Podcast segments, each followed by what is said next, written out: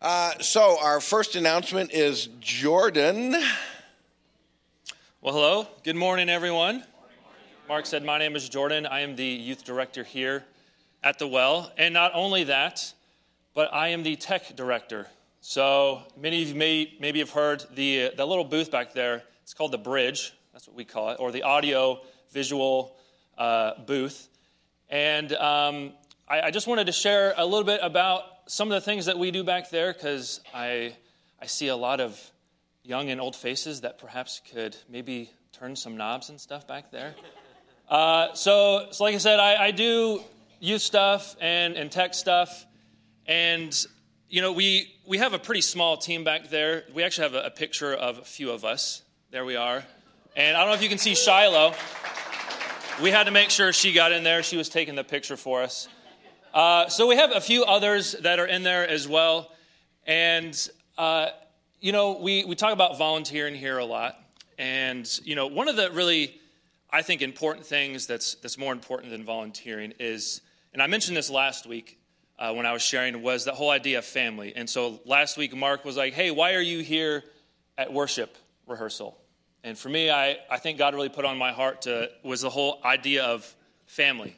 And we're here as a family. And one of the great privileges that we have as the church is that God has actually gifted all of us uniquely. So we do have talents and skills in a kind of human sense. We can all do things and we're gifted, and you know, many of that is seen in the jobs that we have. But God has gifted us uniquely with spiritual gifts.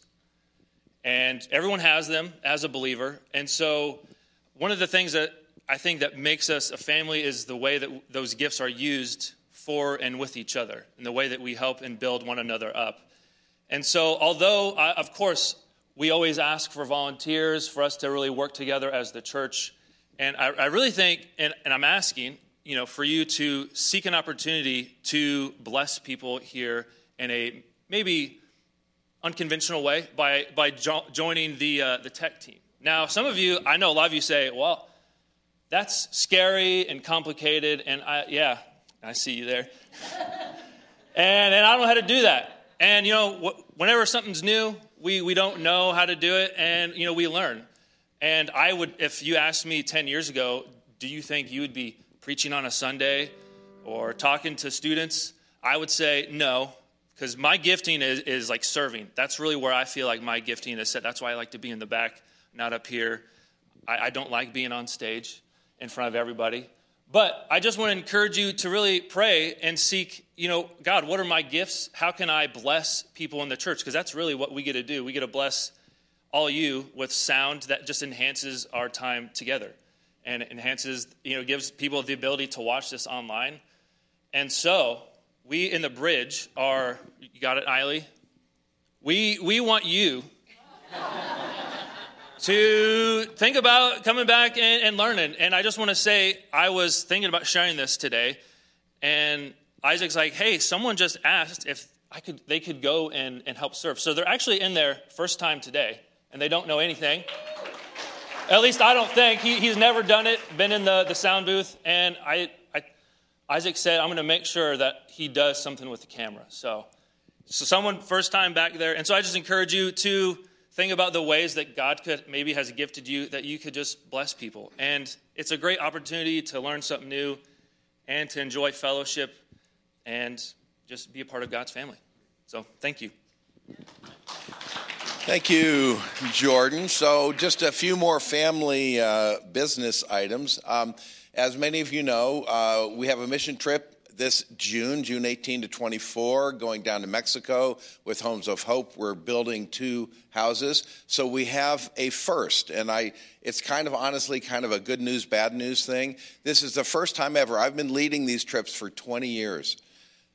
This is the first time we've ever filled up. So we are literally, as of Friday, the trip's full. I got a waiting list of people who are hoping to jump in on the trip. So Praise the Lord for that. That is God's faithfulness and God's work in all of our hearts. So that is good news. Um, so I've always talked about three things that all of us can participate in. You can go on the trip, but sorry, not in June. Uh, we're full. Uh, you can pray, and that's something you can be doing for the 25 people who are going down on this trip, and just be really thinking about them and the YWAM team that we work with, and the two families that we're going to be building homes for.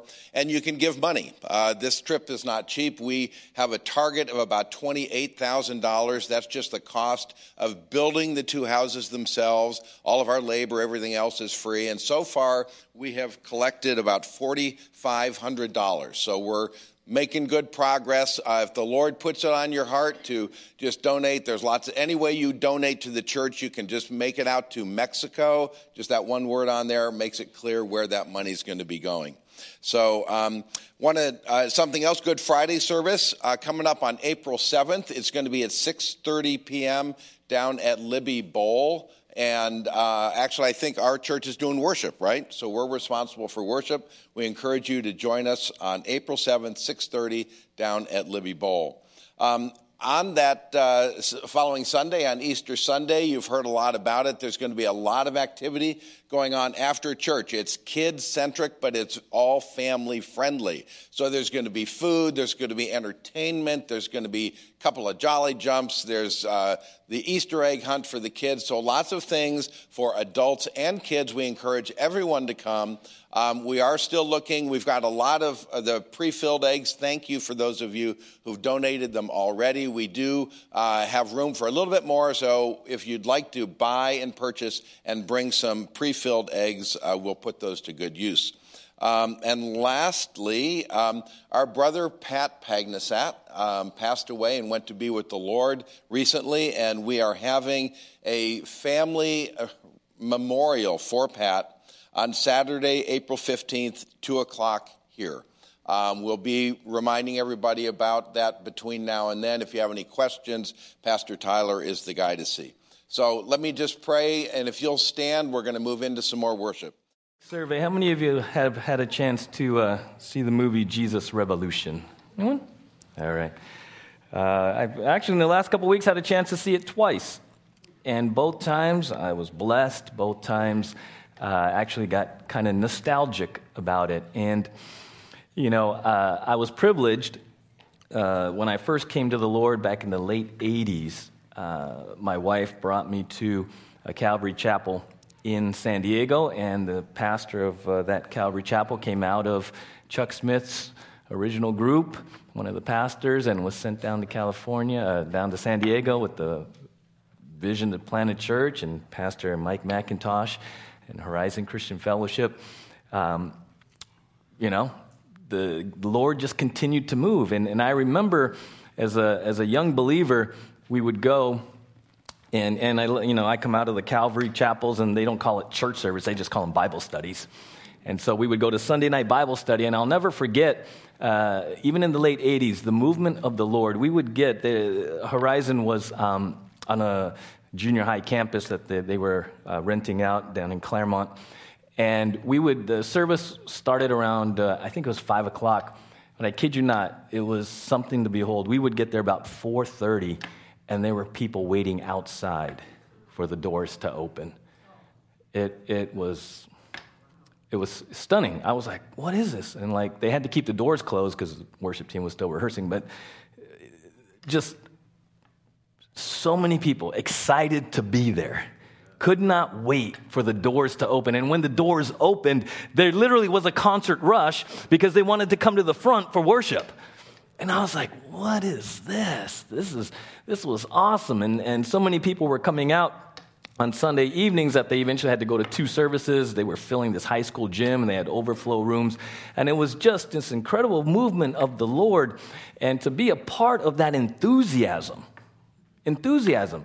It wasn't, it wasn't entertainment, there was no big celebrity, it was a Bible study. And Sunday nights, people were coming to open God's Word, and they were being saved and they were being transformed. And it was so neat to see and, and, and kind of relive and, and appreciate where it all came from.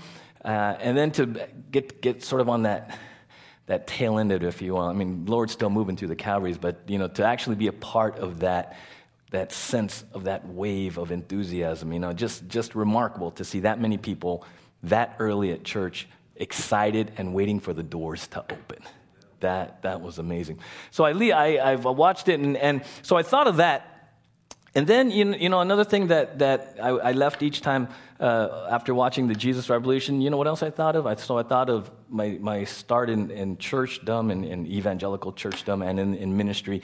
And then, almost in the same blink, I think about you. And I think about what God's doing at the well and has been doing in 13 years. I think about, you know, the 20, 21 men that showed up yesterday for men's breakfast. I think about the women and, and the ministry that's happening with all the Bible studies and, and the events that are happening in the women. I think of the youth. I think of what's happening in the Kingdom Kids. And, and sometimes, you know, you watch these movies and you think that God is, has, for it to be validated, for it to be celebrated, it has to be big has to be a revolution. And, and I kid you not, you know, I've served in churches of, of thousands, mega churches, and, and what God does there, did there, and, and my enjoyment of that and appreciation of that is no different than what He's doing right here.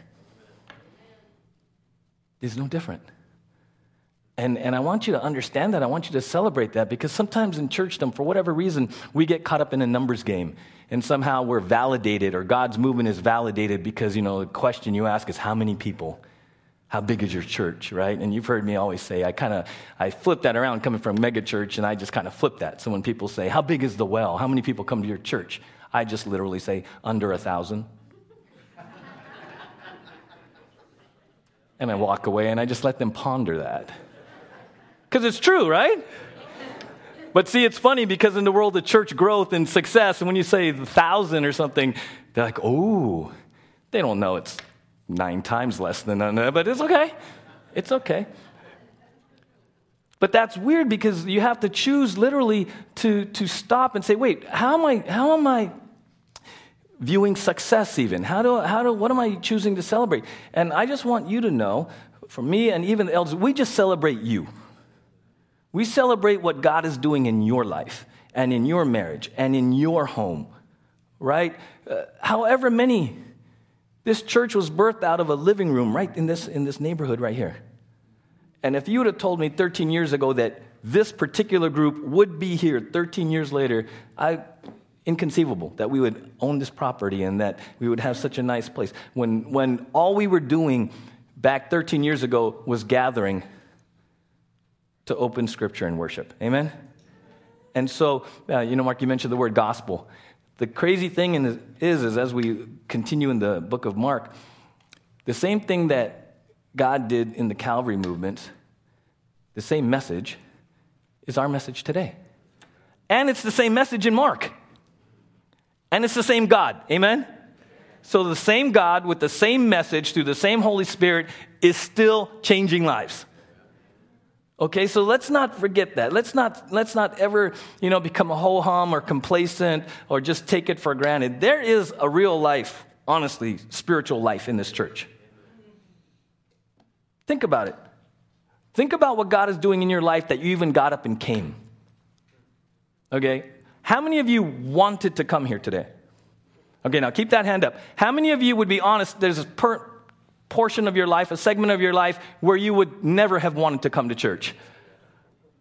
So that's a hallelujah moment. See, I just made you like raise both hands, right? you got to celebrate that.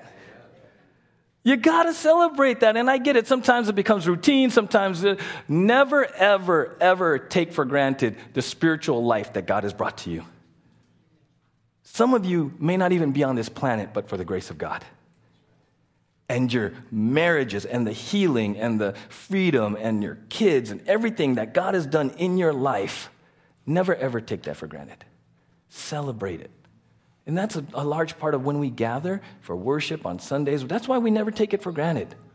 That's why I never take a men's breakfast granted or women's ministry event or anything. Because it's all about God. Amen? It's all about God. And as we continue through Mark, we're going to see today that it goes all the way back to what John the Baptist and Jesus were preaching, same God, same message. It's called the gospel, right? And so I'm going to read through Mark 1, 1 through 8 to kind of bring us back up to speed. And then we're going to, uh, as we say around here, advance the ball a little bit. So, Mark 1, 1 through 8. The beginning of the gospel of Jesus Christ, the Son of God. As it is written in Isaiah the prophet Behold, I send my messenger before your face, who will prepare your way. The voice of one crying in the wilderness, Prepare the way of the Lord, make his paths straight. John appeared, baptizing in the wilderness and proclaiming a baptism of repentance for the forgiveness of sins. And all the country of Judea and all Jerusalem were going out to him and were being baptized by him in the river Jordan, confessing their sins. Now, John was clothed with camel's hair and wore a leather belt around his waist and, ate locusts and wild honey. And he preached, saying, After me comes he who is mightier than I, the strap of whose sandals I am not worthy to stoop down and untie. I have baptized you with water, but he will baptize you with the Holy Spirit. Okay? In verse 1, it says, The beginning of the gospel of Jesus Christ, the Son of God. And we saw Mark is kind of the, the gospel of action right? The word immediately, immediately, immediately. You're going to see it comes up like 40 times, okay? And right off the bat, he says, hey, let's just start with good news. The good news that Jesus the Messiah is coming. Amen? So, right off, the, he says, hey, verse 1 the beginning of the good news of Jesus Christ, or the Messiah, the anointed one, who is God. He's coming, okay? In fact, Mark 10:45 says, "For even the Son of Man came not to be served, but to serve, and to give his life as a ransom for many." So the Gospel of Mark is about Jesus, the Messiah, coming because he's on a mission. And it's a good news mission to seek and save the lost, okay? In verse 2 and 3, it says this As it is written in Isaiah the prophet, Behold, I send my messenger before your face, who will prepare your way. The voice of one crying in the wilderness, Prepare the way of the Lord, make his paths straight. Now, Mark was writing to a Roman Gentile audience. His audience, his readers, didn't know a lot about Jewish uh, religion or traditions. And so, in this context, verse 2 and 3, what the Roman Gentiles would understand is in that day, when a king or some prominent official was going to come into a region, they would send a herald or a messenger ahead of them. And they would say, Hey, people, next week, the king's coming through. Prepare the roads, clean them up, get the rocks, fill the potholes, right? All that stuff, especially how many of you have hit some potholes, right? right? So it's like, hey, oh, hi, the king's coming. Fill the potholes on the 33, please, right? So not only the roads, but he says, prepare your hearts. Okay, so he sends a messenger. And in this case, the messenger is John the Baptist. And remember, two Sundays ago, we saw John the Baptist was not a Baptist, okay? It's John the Baptizer. They call him John the Baptist because he baptized people, okay? So, John the Baptizer, it has been about 400 years of silence, okay? 400 years of silence since God has spoken through any prophets. 400 years later, John the Baptist shows up and he's saying, Hey, people, the king is coming. The King of Kings, the Lord of Lords, Jesus Messiah. Prepare yourself. Prepare yourself, okay? And so Mark 4 through 8 says this John appeared baptizing in the wilderness and proclaiming a baptism of repentance for the forgiveness of sins. And all the country of Judea and all Jerusalem were going out to him and were being baptized by him in the river Jordan, confessing their sins. Now, John was clothed with camel's hair and wore a leather belt around his waist and ate locusts and wild honey. And he preached, saying, After me comes he who is mightier than I, the strap of whose sandals I am not worthy to stoop down and untie. I have baptized you with water, but he will baptize you with the Holy Spirit. Verse 4 says he was appeared baptizing and really preaching in the wilderness.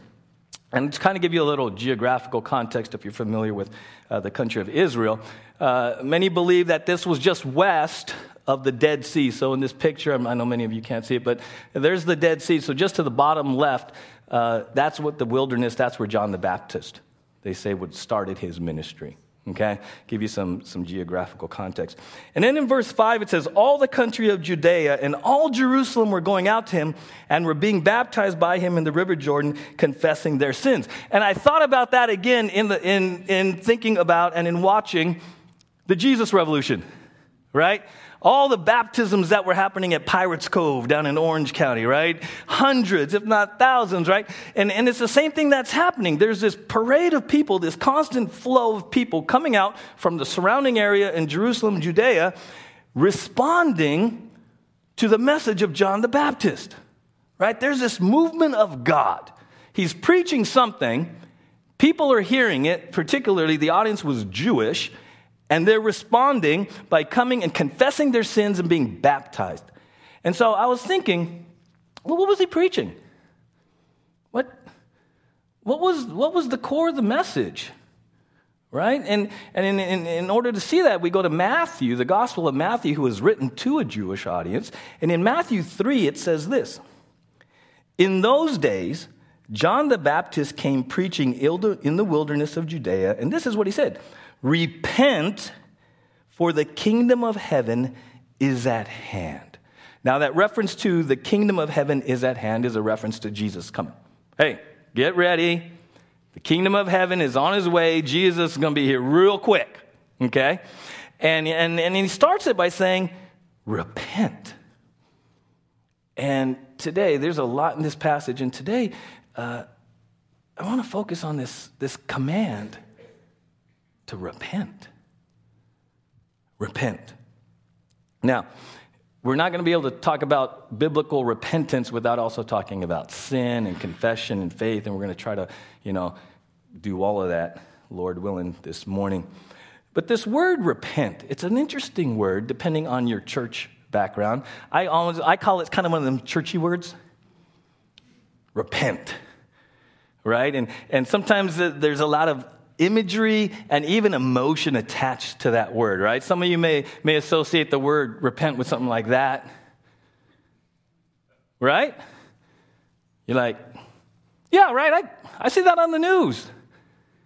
Yeah, this, right? Repent. That's about protesting and, and kind of like some angry people yelling at some other people, and they're supposed to do something, and I'm not sure what they're supposed to do, but it begins with R but I don't really know what the word means. I just, I just, there's a lot of, I, every time I've seen that word for some, and even for me growing up, and, and, you know, my initial experience was like, that's not a happy word.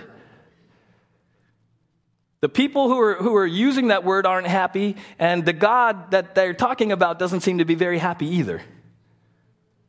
Right? There's just a lot of anger and a lot of, lot of not good feelings around that word. And, and I want to acknowledge that because that's where I come from too, right? There's, there's even maybe some of this happening with that word. And, and you kind of sit back and you're like, was that what people were responding to? What is this thing called repent and repentance? Because here's the thing, guys it's a command, okay? Now, here's the kicker, and here's what brings Mark or Matthew 3 2 all the way up to March 19, 2023. John the Baptist says, Repent, for the kingdom of uh, heaven is at hand. That word repent, the way it's grammatically, there's, there's a, a verb tense which calls the present imperative, which means it's a command, but it's also a continuous command. It's a lifestyle. Even as believers, in 2023, we are called to a lifestyle of continuous repentance. Wow. I didn't know that. I thought repent was like a one and done. I thought it's something I did at some point in my life, and then it's over, right? I, I repented. No, it's a command and it's a command that repentance be a part of our even walk with Jesus today. So we kind of got to understand what it is. And my prayer for you, honestly, is that as you understand biblical repentance and confession and its relationship to faith, I believe my prayer all week, as challenging as this, as this has been to, to try to seek the Lord to how to do this in the context of a Sunday, some of you are going to have an aha moment.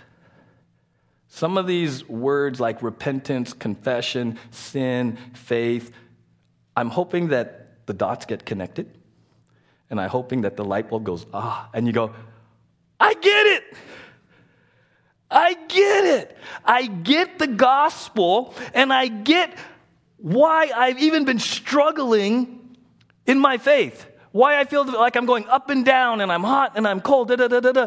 Because here's the thing some of us as believers, without understanding repentance is supposed to be a part of today, you've just been relying on yourself and your feelings and your emotions. And, and my prayer today is that the dots, the, the lines are going to be connected so much more clear, and you're like, I get it. Thank you, Lord. Now I can actually, probably more clearly and biblically, literally go share my faith. And now I can actually understand what's going on in my heart and make some godly choices moving forward. Okay? That's my prayer. That's my heart.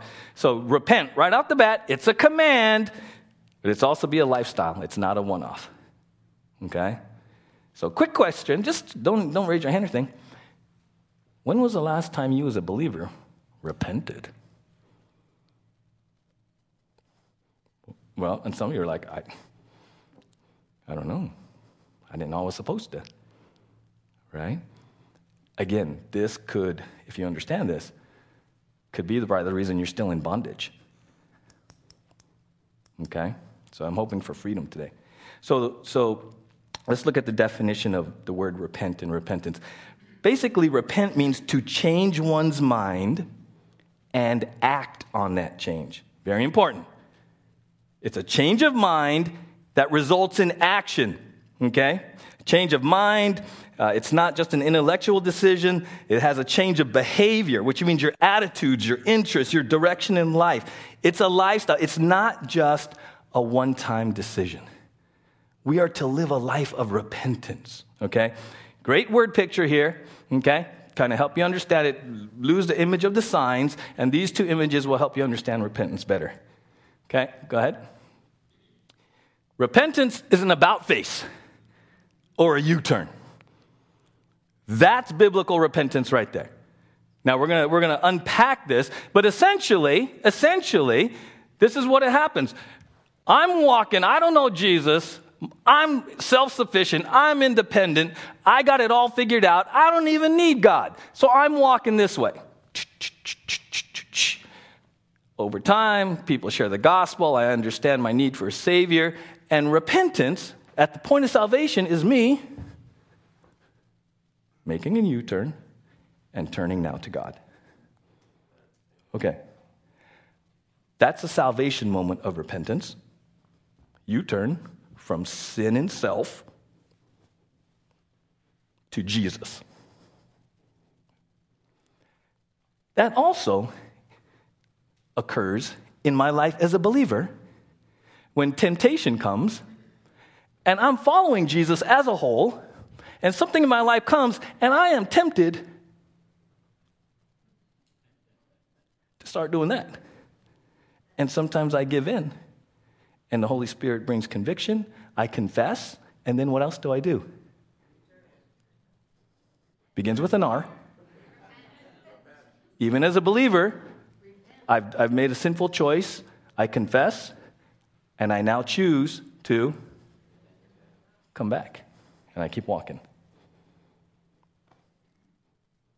Okay? That's why. And there are literally, it changes even how you pray. There are times in my life where I say, Lord, I confess, and we're going to talk about what confession is. I confess my sin. There's nothing hidden from your sight. I agree with you that what I did, my choice was sinful. And then you know what? I don't stop there. I say this, and Lord, right now, I choose to repent of it. I'm choosing to turn away from that. Change. A game changer. You confess and you repent.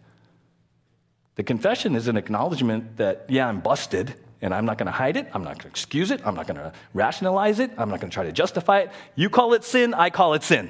It's sin. But Lord, now not only am I confessing it and agreeing with you, I'm choosing to get back on the right path. I'm choosing to turn away from this. I'm choosing to turn off the internet.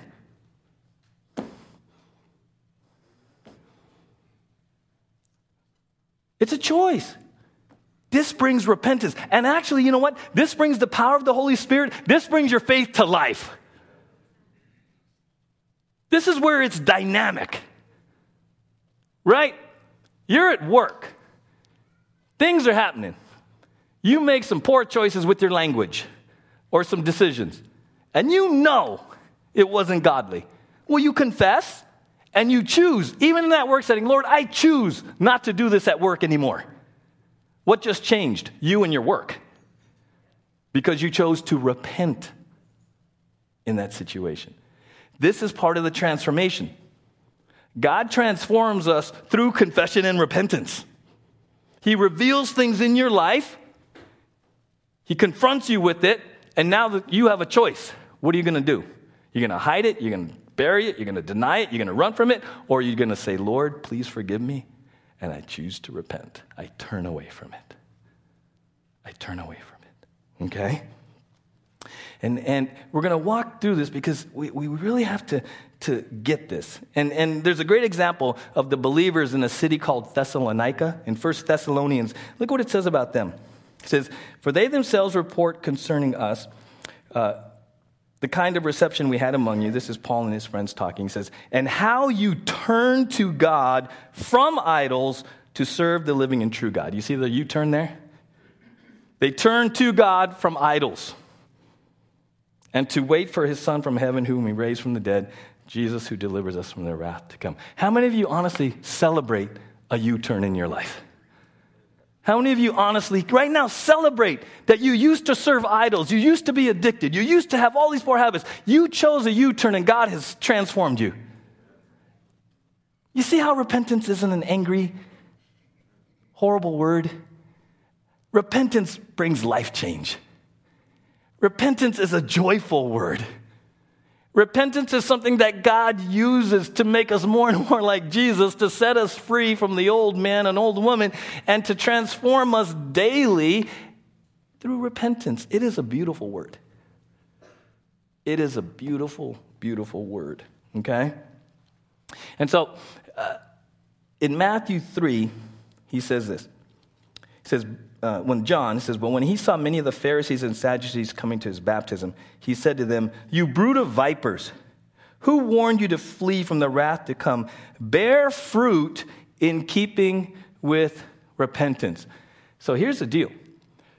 We're going to see in a little bit that there's a difference between remorse and regret and biblical repentance. Biblical repentance, there should be some evidence. In fact, there should be some fruit of true biblical repentance. Okay, it's not just words. It's not just words. Uh, Matthew 3 8 in the Amplified, I love this. He says this. So produce fruit that is consistent with repentance. That means demonstrating new behavior that proves a change of heart and a conscious decision to turn away from sin. There's got to be fruit. And this again is where the church kind of gets stuck. Okay? Now, right off the bat, I'm just going to say this. Your relationship with the Lord, only God really knows that. Okay? As shepherds, as brother in Christ, I can only see what I see and hear what you tell me. Okay? But a lot of times, what happens is we we sin, we get caught up in behaviors, and we're really caught up with remorse and regret rather than repentance. And, and we're going to navigate that a little bit. I want you to even think about it in your life. Is there something in your life right now that you feel really bad about, and you know you oughtn't to be doing it, and you get frustrated and you feel bad when you do it? Well, are you just experience remorse and regret, or actually desiring to turn from it. That may be where some of you have been stuck for a real long time. You're at remorse and regret, that's part of it, but you're not at the place of repentance. That you turn. That you turn. Okay? In Mark 1 5, it says this And all the country of Judea and all Jerusalem were going out to him and were being baptized by him in the river Jordan, confessing their sins. So, integral part of biblical repentance, like I said, is confession. And Bill, I think you spoke to confession a few weeks ago. Confession is simply to agree with God about what he says about it. If God calls it sin, I call it sin. I agree with God. So, biblical confession is to just agree and see sin as God sees sin. That's all confession is, okay? It's a public acknowledgement, and you're agreeing with God's verdict. So when I confess my sins before God, I'm just agreeing that, yes, God, again, I'm not rationalizing it, I'm not excusing it, I'm not saying, well, everyone does it. If the Bible calls it sin, Lord, I call it sin. I confess I have sinned. That's biblical confession, okay? That's biblical confession. Now, what are we confessing? This thing called sin. And we got to kind of talk about this a little bit because, again, this may be something that especially if you're new to the faith. You, sometimes, um, how many of you have ever had some well meaning person try to talk to you about sin and you kind of got defensive? You kind of were like, well, what are you saying? Right? So we need to talk about confession and sin together. So Romans 3:23 says this. All have sinned and fall short of the glory of God and are justified by his grace as a gift through the redemption that is in Christ Jesus. Okay, you've heard us talk about sin uh, in the context of sin. The, the, the definition really is missing the mark. Missing the mark. And the, the word picture for us, back in, from the culture way back when it was written, even today, is a great, it's, it's archery, it's hunting.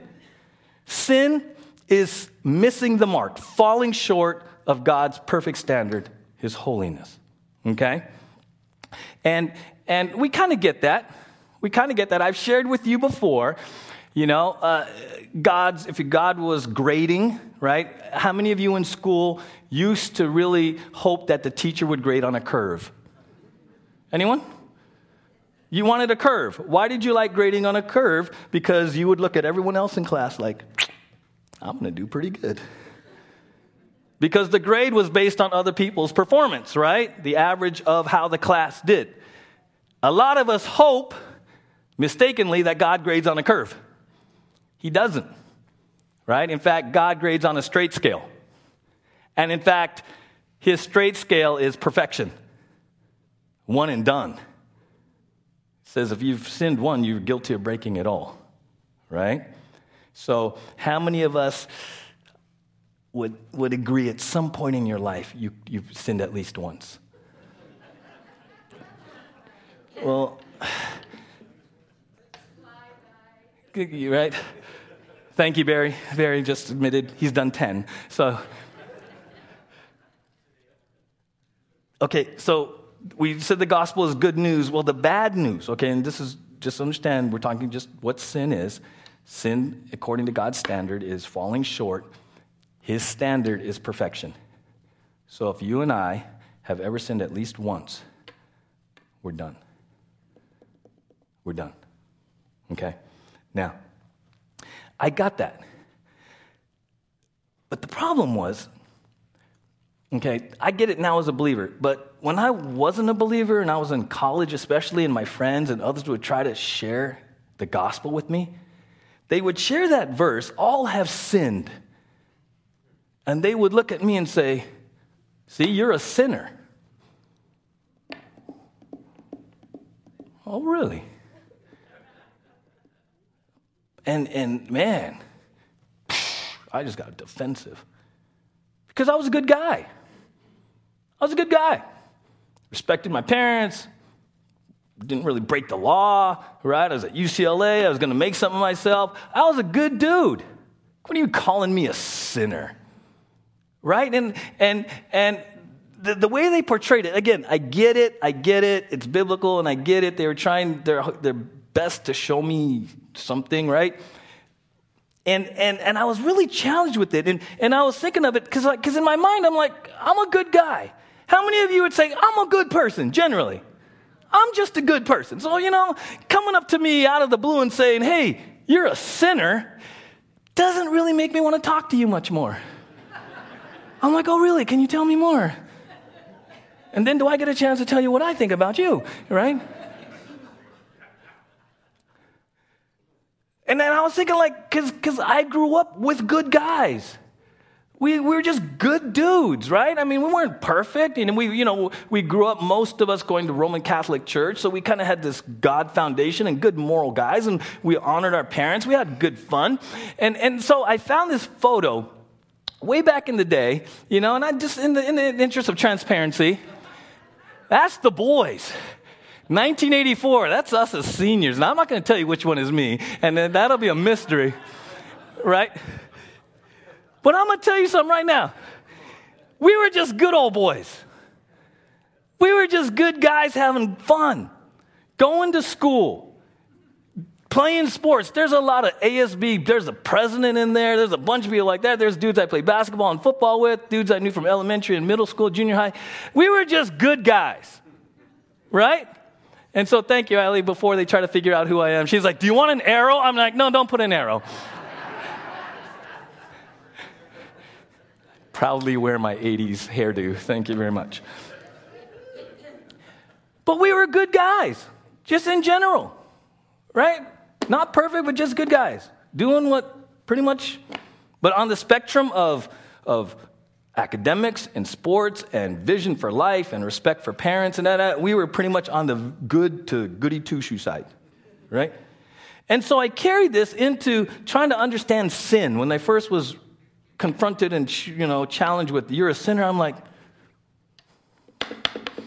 didn't really, I didn't really take too well to sin because they were they were looking at it. The way it was presented was sin was just outward actions sinful deeds, right? And, and I'm like, I was trying to really, I was trying to process just getting over my defensiveness and my pride, and I was like, I, I disagree, I'm a pretty good guy. And I think God grades on a curve, thank you very much, right? It wasn't until I actually started to take the time to, to look at this idea of sin that I started to understand that sin isn't just outward acts but it has to do with a sin nature. There's this quote that really kind of challenged me and, and really helped me in this area. It says by R.C. Sproul We are not sinners because we sin, we sin because we are sinners. Think about that for just a second. We are not sinners because we sin. We sin because we already are sinners. It means the sinful choices we make in life, it's coming from something inside us. It's a sin nature. And so I'm like, oh man, okay. Well, well, help me understand where this is coming from then. What is this? I'm a good guy, but okay, yeah, I get it. I don't always obey my parents. I don't always, you know. Where's that coming from? Well, it's coming from this nature, Romans 5:12. When Adam sinned, sin entered the world. It goes all the way back to the garden. Adam's sin brought death, so death spread to everyone, for everyone sinned. It's the fall. It's the fall. Psalm 51:5 Surely I was sinful at birth, sinful from the time my mother conceived me. How many of you, as parents, uncles, aunts, have ever watched little kids and gone, holy cow, you didn't even have to teach them to be selfish and not share and say mine and say no and I don't want to. Anyone? You're like, what is that? What is that? Sin nature. You don't have to teach them. You didn't have to teach him. You know, I don't have to go to my granddaughter and say, hey, Niala, grandpa's going to teach you to be selfish and not share. And grandpa's going to teach you how you don't want to eat and listen to mommy. I don't have to teach her that. Right? It's evidence, it's in all of us.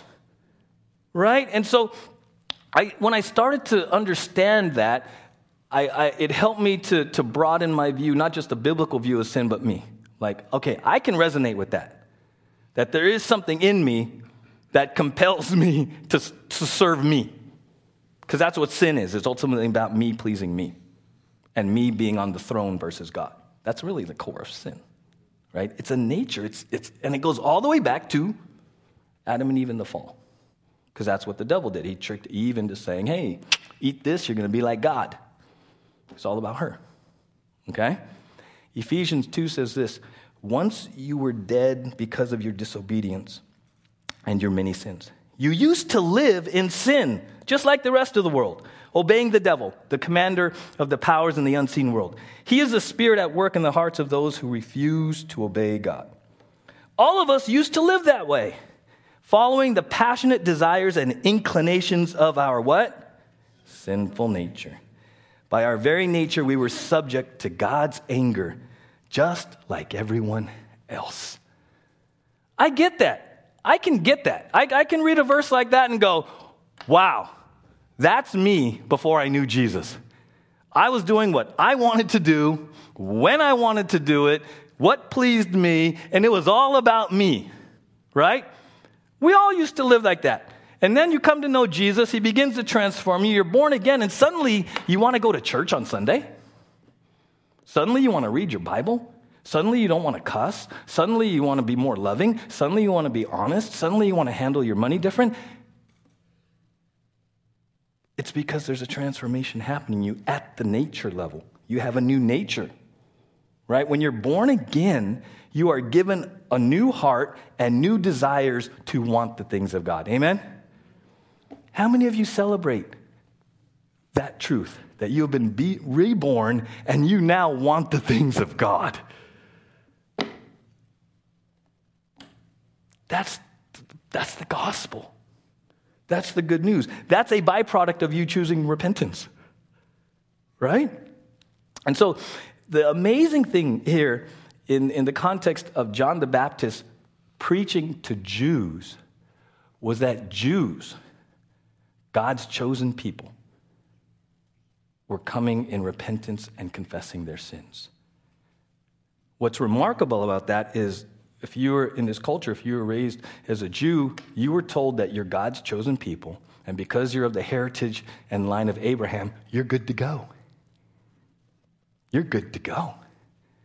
And suddenly, John the Baptist shows up preaching to the Jews and says, Hey, King of Kings is coming, Messiah is coming, prepare your hearts. And the Jews realize being of the line of Abraham isn't enough. I need a Savior. I need to repent and confess my sins. And for us in 2023, sometimes we think we're good to go. And for a while, you know, my journey to faith in Jesus was I was a good guy. I still went to church and I didn't really do a lot of bad things. I think I'm good to go. I think, you know, on the scale, if there's a scale of really evil, wicked people and really, really saintly people, I think I'm going to be on the half of the good people. So I think I'm good to go, right? And my prayer for you, if you don't know Jesus, maybe the hesitancy, maybe God's going to speak to your heart this morning and say, you know what? Let go of everything that you're trying to save yourself with. Let go of it all. Even, you know, with five kids, and I'm a pastor, 30 years, I had to release all of my kids' salvation to be between them and Jesus. Them being Pastor Richie's kids was not going to save them. In fact, it could actually hinder their. And I had to be very careful that I let my kids just be kids and just work it out and be normal teenagers through high school at Nordhoff and all that kind of stuff without the heavy trip of being a PK, pastor's kid. I had to release that. And when they went through the challenges at Nordhoff and the challenges of life, I had to pray for them. And I had to just literally understand that their salvation was their, their decision to repent or not. I could influence it, I could role model it, I could try to encourage them, speak the truth in love, but I had to release them. Amen? And so here, the Jews come to this revelation that they need a Savior. And my prayer for someone here this morning or online is that I got I need a Savior. Maybe I've been banking on something. I got my ace in my back pocket that I'm going to be good to go. The only way you're going to know if you're good to go is if you know Jesus. You got to know Jesus. You know Jesus, you're good to go. The Bible says if you have the Son, you have life. If you don't have the Son, you don't have life. It's kind of like that. Okay? And so uh, we talked about repentance not being the same as remorse or regret. It's very important.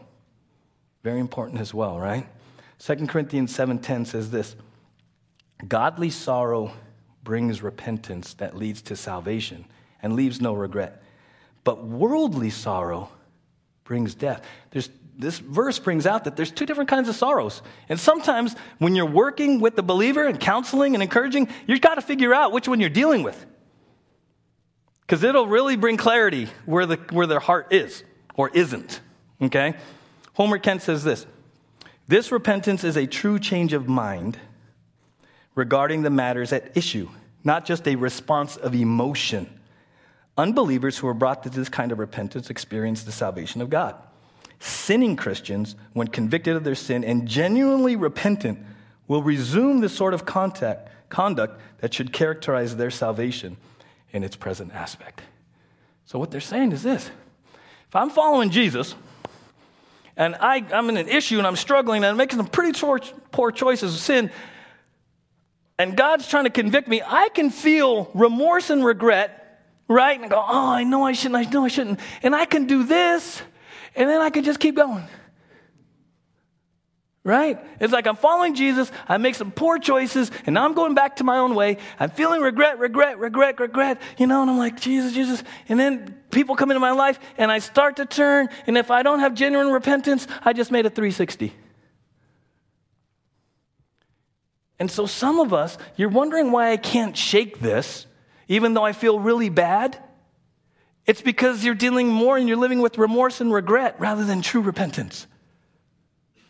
Rather than true repentance. And so, your faith is like this, right? You're following Jesus, and then you made a U turn back, and you're, this is your faith, this is your walk. But every time you do this, you feel really bad. You just feel really bad. I know I shouldn't. Oh, I blew it again. Yeah. So turn that way. I get your remorse. I'm even going to give you the benefit of doubt that you don't like it and you don't feel good. But here's your answer turn that way back to Jesus and bear fruit of repentance. Do what you need to do to get back with Jesus. Amen?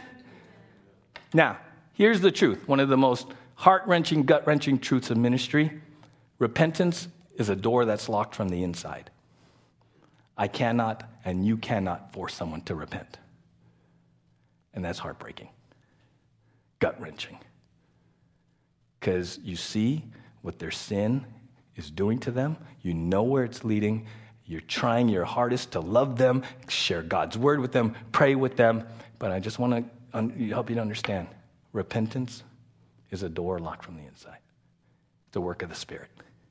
Not that you shouldn't be involved, not that you shouldn't pray, okay? But there's a fine line between you becoming someone's Holy Spirit and trying to force them to repent with the sign. Repentance is an inside out job through the Holy Spirit and the Word of God. And there's consequences for not repenting. Look what Charles Swindoll says. Very important. When a person starts down a path of rebellion and refuses correction, they begin to experience the effects of alienation from God's people, God's principles, and God's power. The result? That person loses the safety of the church, the wisdom of God's word, and the benefits of spiritual nourishment and inner strength. The final outcome of this can be actual physical death. There's consequences to making a turn away from the Lord because now you're turning away from the people of God, the Word of God, everything that He brings into your life to keep you safe. We probably all know people who at one point were committed to Christ and in church and da da da da da da and on fire for Jesus. And somewhere along the line, they started to make choices, and those choices were actually turns away. And over time, because they chose not to repent, they're gone. They've left for now. Lord, hopefully they'll come back. And that's gut wrenching. That's heart wrenching. The door's always open for them to come back, amen? And we pray. But I want you to understand repentance is an issue of the heart. It's an issue of the heart, okay? And so, questions before we continue move on is do you, do I have people in my life who will keep me going where I need to go? And do I have people in my life, if I start to do this, that they'll go, hey, bud, do you have people in your life that you give permission to speak freely and truthfully about what they're seeing? About if they start to see you kind of straying off? Do you have people in your life? In your life, in your time with the Lord, do you confess? Are you willing to say, Lord, I confess my sins, but Lord, I also am choosing to repent? And in that repentance, you might need help from a brother or sister. Hey, you know what? I have been in this habit. I have been stuck here. God's put it on my heart. I really need to repent. I need to turn. I want to turn. Will you help me? Sure. Let's make it real. Right? Evidence, fruit of repentance. Let's make it real. Okay? I share this with with too. If maybe you're working with a brother or sister in the Lord and they're coming at you repeatedly with maybe even the same issue, after a while you got to ask yourself, Am I, Lord, show me, is this remorse, regret, or repentance? That, that's okay. You can ask that honest question. And then you can ask your brother or sister, Can I ask you a question? Lynn, you, you, you know, we've been meeting and you've been sharing this issue with me, and I know you feel really bad. But, Lynn, can I just ask you an honest question? Are you repentant or are you just remorseful? Are you repentant or you just regret it every time? Suddenly, game changer. Suddenly, you shift from just becoming like, oh, it's okay, Lynn, God will forgive you, I'm here for you, right? But all I'm doing it potentially in that time is just enabling because he knows that the next time he does it and feels remorse and regret, he's going to come to Pastor Richie and I'm just going to give him a hug. It's a lot different if I say, Yeah, Lynn, I get it. All have sin. I struggle too. But let me ask you a question Are you really repentant? Do you desire to turn from this issue? And if you say yes, then let's figure that out together. And if he says no, I know where we stand because that door is locked from the inside. I'm here for him. I love him. I'm not going to bail on him. But I also know until he chooses to repent, I'm not going to fix him. I'm not going to fix him. That's the work of the Holy Spirit. Amen. It's kind of also the work of life. Remember the prodigal son? When did the prodigal son come to his senses? When he was with the pigs and lost all his money right? He finally hit bottom and says, Wait a sec. Wait a sec. My servants of my father have, they're, they're good to go. I'm going back home and I'm saying, Father, I have sinned. Sometimes people will come to the place of repentance when they actually hit the bottom. I can't force the bottom. Sometimes I think they're at the bottom, I've been there many times in 30 years through counseling and counseling and counseling, and I think finally Lynn's hit the bottom. And he thinks he's hit the bottom. But lo and behold, by the fruit of his life, he didn't hit the bottom. And then maybe we lose sight, and he does his thing, and he goes, does a prodigal thing. And then one day, or I get a phone call, he's like, hey, can we meet? And it's a different Lynn. Because out there in the world, he got and he hit bottom. And he said, You know what? Lord, I need to turn. I need to come home. And so we have a different level of conversation because the door of repentance opened in your heart. And we start fresh and new again. Okay? So I'm hoping that that helps you personally, but also helps you minister to one another. We speak the truth in love. And sometimes we just got to weed through if this person is just stuck in remorse and regret or if they are truly repentant two completely different ways to approach it. Okay, I share that with you to help you. Albert Barnes says this False repentance dreads the consequences of sin, true repentance dreads sin itself. I don't want to sin. It's not that I don't want to get caught. I don't want I don't dread getting caught. I don't want to hurt Father. I don't want to sin against God. That would right? I'm in a love relationship with God. I don't want to hurt him. I don't want to sin against him. Right? You remember Joseph and Potiphar's wife? And, and Potiphar's wife keeps coming at him, wanting to sleep together. And he's like, Come on, Joe, let's, you know, let's do this. And no one's going to know. And remember his response to her? He says, How could I do this and sin against God? It wasn't the consequences. His issue of not wanting to sin was that it was a sin against God. A repentant heart just doesn't want to sin against and hurt Father. Amen? It's an issue of our whole view of sin. I don't want to sin. Right? Randy, you love Tracy. There's things you do for her and things you choose not to do just because you love her and you don't want to hurt her. You want what's best for her. You don't want to do anything to hurt the relationship. That's what keeps you in check love. Love keeps us in check for Him. Right? I've shared with you before. Sometimes people think it's fear. Fear is the motivator, right? Don't do this, don't do this, don't do this. Sometimes as parents, we get caught up in consequences, right? And I've shared with you before. Fear only works like in the life of a kid if they're afraid of getting caught. Right? They're afraid of getting caught. So they don't do something because they're afraid of getting caught. What if mom finds out? What if dad finds out? Ooh, right? So you're afraid. Now, that motivation of fear goes out the window when you think you got it all figured out. And there's no way mom or dad are ever going to know. And there won't be any consequences. How many of you growing up had it all figured out? So mom and dad weren't going to find out and there would be zero consequences, right? Oh, you're pointing at her? Okay, so, okay. So, the greater motive is love. How many of you, as parents, would rather your son or daughter not choose to do things because they love you and don't want to hurt you? Not out of fear of getting caught and you lowering the boom. You see? That's us in the new covenant. We obey Jesus. He says, If you love me, obey me. Our obedience is out of love, not out of getting smashed by the big principal in the sky. We don't want to sin because we don't want to hurt our relationship with Father.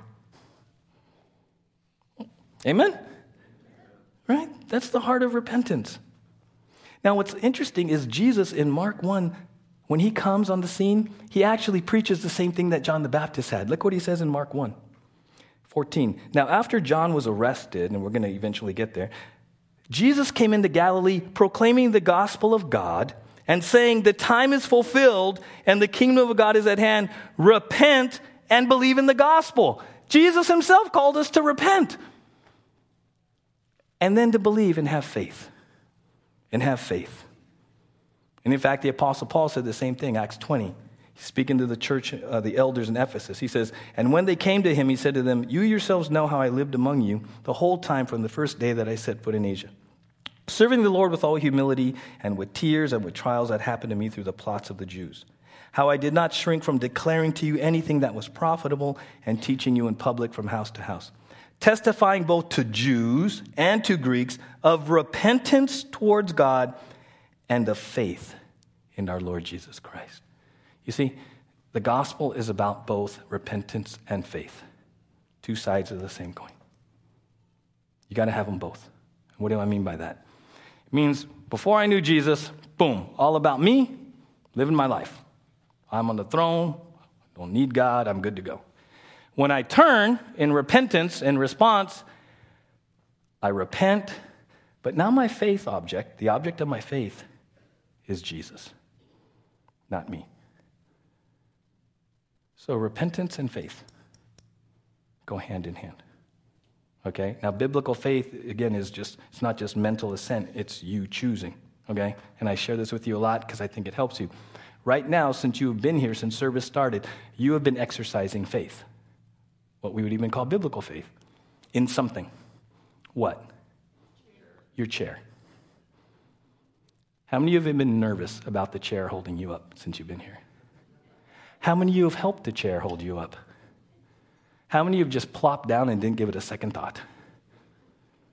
Okay, right now, you're resting in the chair. The object of your faith is the chair, not you, right? That's biblical faith in Jesus. You are resting in Jesus. Now, so you got to get this because sometimes you think, we think that my faith, the object of my faith is my faith. What do you mean by that? Okay, that's what I mean. When I sit in this stool, my faith says the stool will support me and I rest on the stool, right? So the object of my faith is what? What if I said, I need to help the stool? I believe, I believe, I believe, I believe. Stool, stool, stool. Oh. And I get to the point that, that I actually believe that I'm the one doing it rather than the stool. See, some of us in our Christianity, we believe that we're still the object rather than Jesus. Rest in Jesus. He's the one that was crucified, died, and rose from the dead. It's finished. Rest in his finished work. You put your faith in him, but don't get caught up in having to believe, having to believe, having to believe, having to believe. And it's your faith. You are actually this very subtle, and I know you're going to come to like, right? You're going to come think about. Some of us as believers, our faith is in ourselves, believing, and then we become the object of the faith. It's not you. It's not you at all. You choose to rest in the finished work of Jesus. You're saved and you stay sitting on the finished work of Jesus. Amen? That's what that's the good news. That's repentance and faith. Before Jesus, I was resting on me. My life rested on me. I turn my eternity rests on the finished work of Jesus. That's why people get kind of, how do you know you're saved? Da, da, da. Jesus. It's that simple? Yeah. I'm just, I'm just resting in the finished work of Jesus. yeah. Crazy, huh? The finished work of Jesus.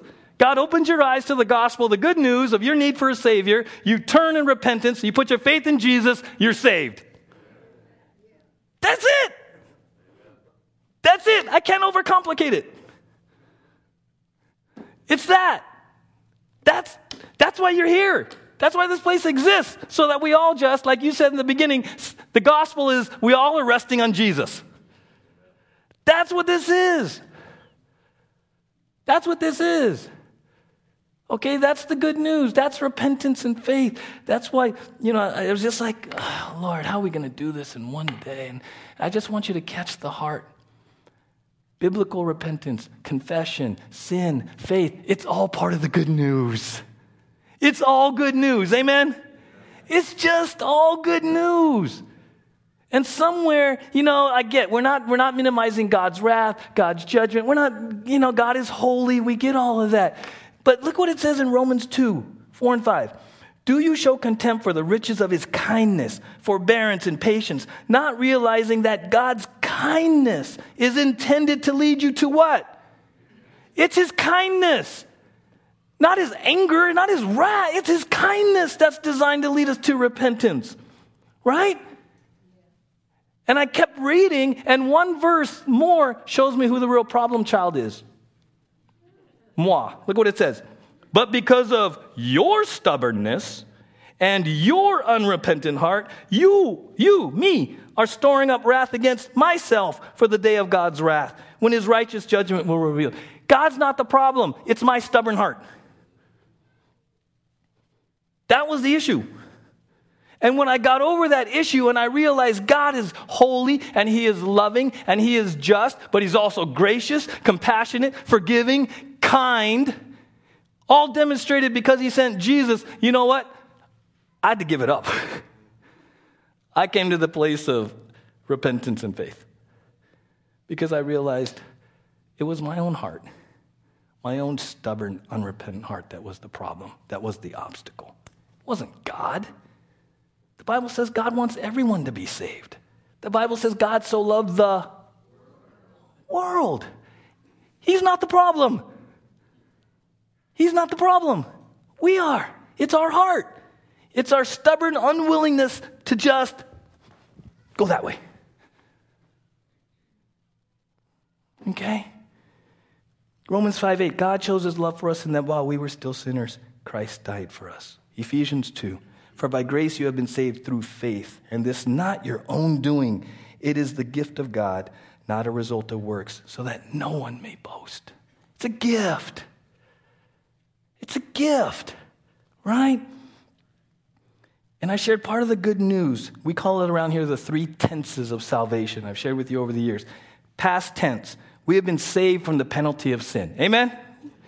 Is that a woohoo? we have been saved from the penalty of sin. Romans 5 1 says we have peace with God. Right? Present, we are saved from the power of sin. Romans 6, you are no longer a slave to sin. Amen? You're no longer a slave. You can say no to sin. You do not have to sin. Ooh, thank you. We got one woohoo, and everyone's like, really? I don't know. Thank gosh. That is a woohoo moment. How many of you would woohoo? I'm not a slave to sin. You got to believe that.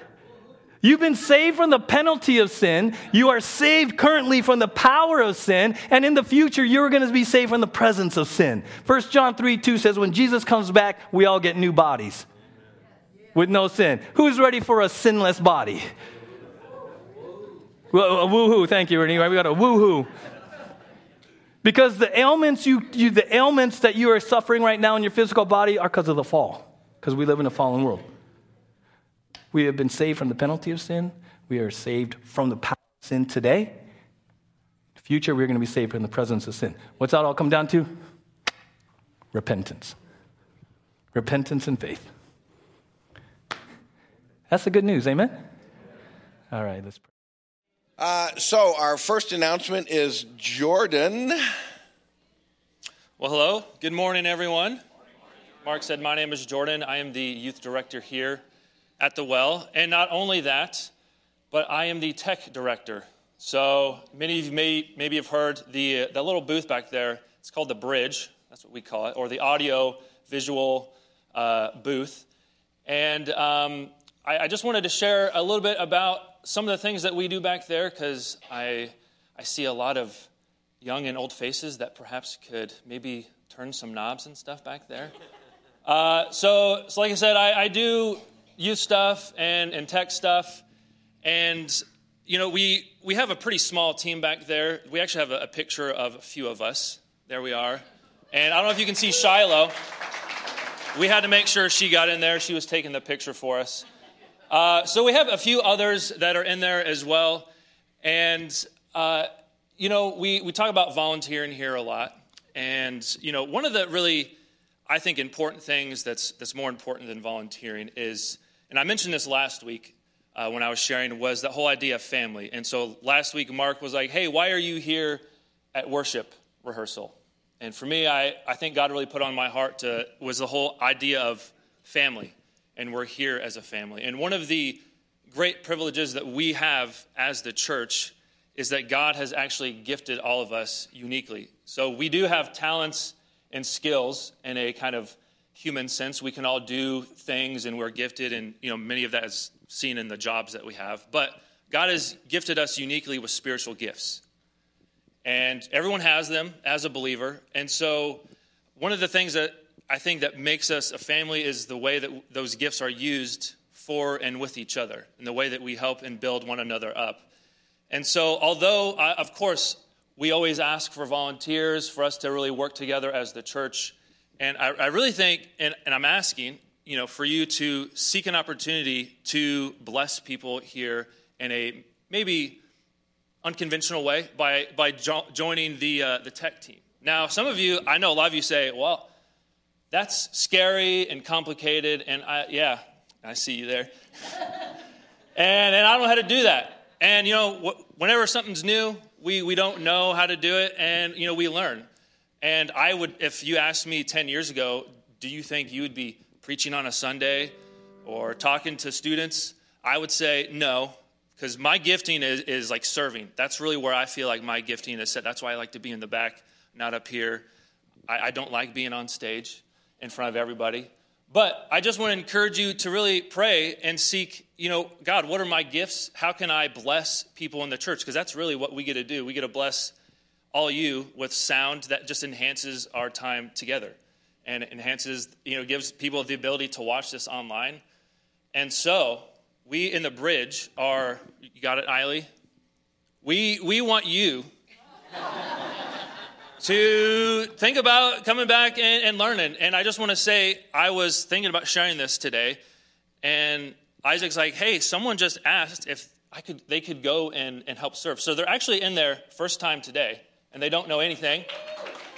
At least I don't think. He, he's never done it, been in the, the sound booth, and I, I, Isaac said, I'm going to make sure that he does something with the camera. So, so someone first time back there. And so I just encourage you to think about the ways that God could maybe has gifted you that you could just bless people. And it's a great opportunity to learn something new and to enjoy fellowship and just be a part of God's family. So thank you.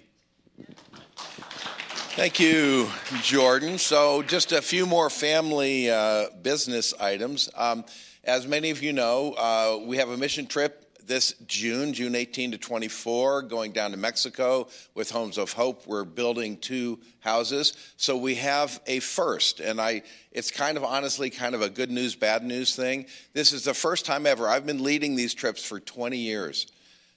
This is the first time we've ever filled up. So we are literally, as of Friday, the trip's full. I got a waiting list of people who are hoping to jump in on the trip. So praise the Lord for that. That is God's faithfulness and God's work in all of our hearts. So that is good news. Um, so I've always talked about three things that all of us can participate in. You can go on the trip, but sorry, not in June. Uh, we're full. Uh, you can pray, and that's something you can be doing for the 25 people who are going down on this trip, and just be really thinking about them and the YWAM team that we work with, and the two families that we're going to be building homes for. And you can give money. Uh, this trip is not cheap. We have a target of about $28,000. That's just the cost of building the two houses houses themselves. All of our labor, everything else is free. And so far, we have collected about $4,500. So we're making good progress. Uh, if the Lord puts it on your heart to just donate, there's lots of any way you donate to the church, you can just make it out to Mexico. Just that one word on there makes it clear where that money's going to be going. So, um, uh, something else. Good Friday service uh, coming up on April 7th. It's going to be at 6:30 p.m down at Libbey Bowl. And uh, actually, I think our church is doing worship, right? So we're responsible for worship. We encourage you to join us on April 7th, 6:30, down at Libbey Bowl. Um, on that uh, following Sunday, on Easter Sunday, you've heard a lot about it. There's going to be a lot of activity going on after church. It's kid centric, but it's all family friendly. So there's going to be food, there's going to be entertainment, there's going to be a couple of jolly jumps, there's uh, the Easter egg hunt for the kids. So lots of things for adults and kids. We encourage everyone to come.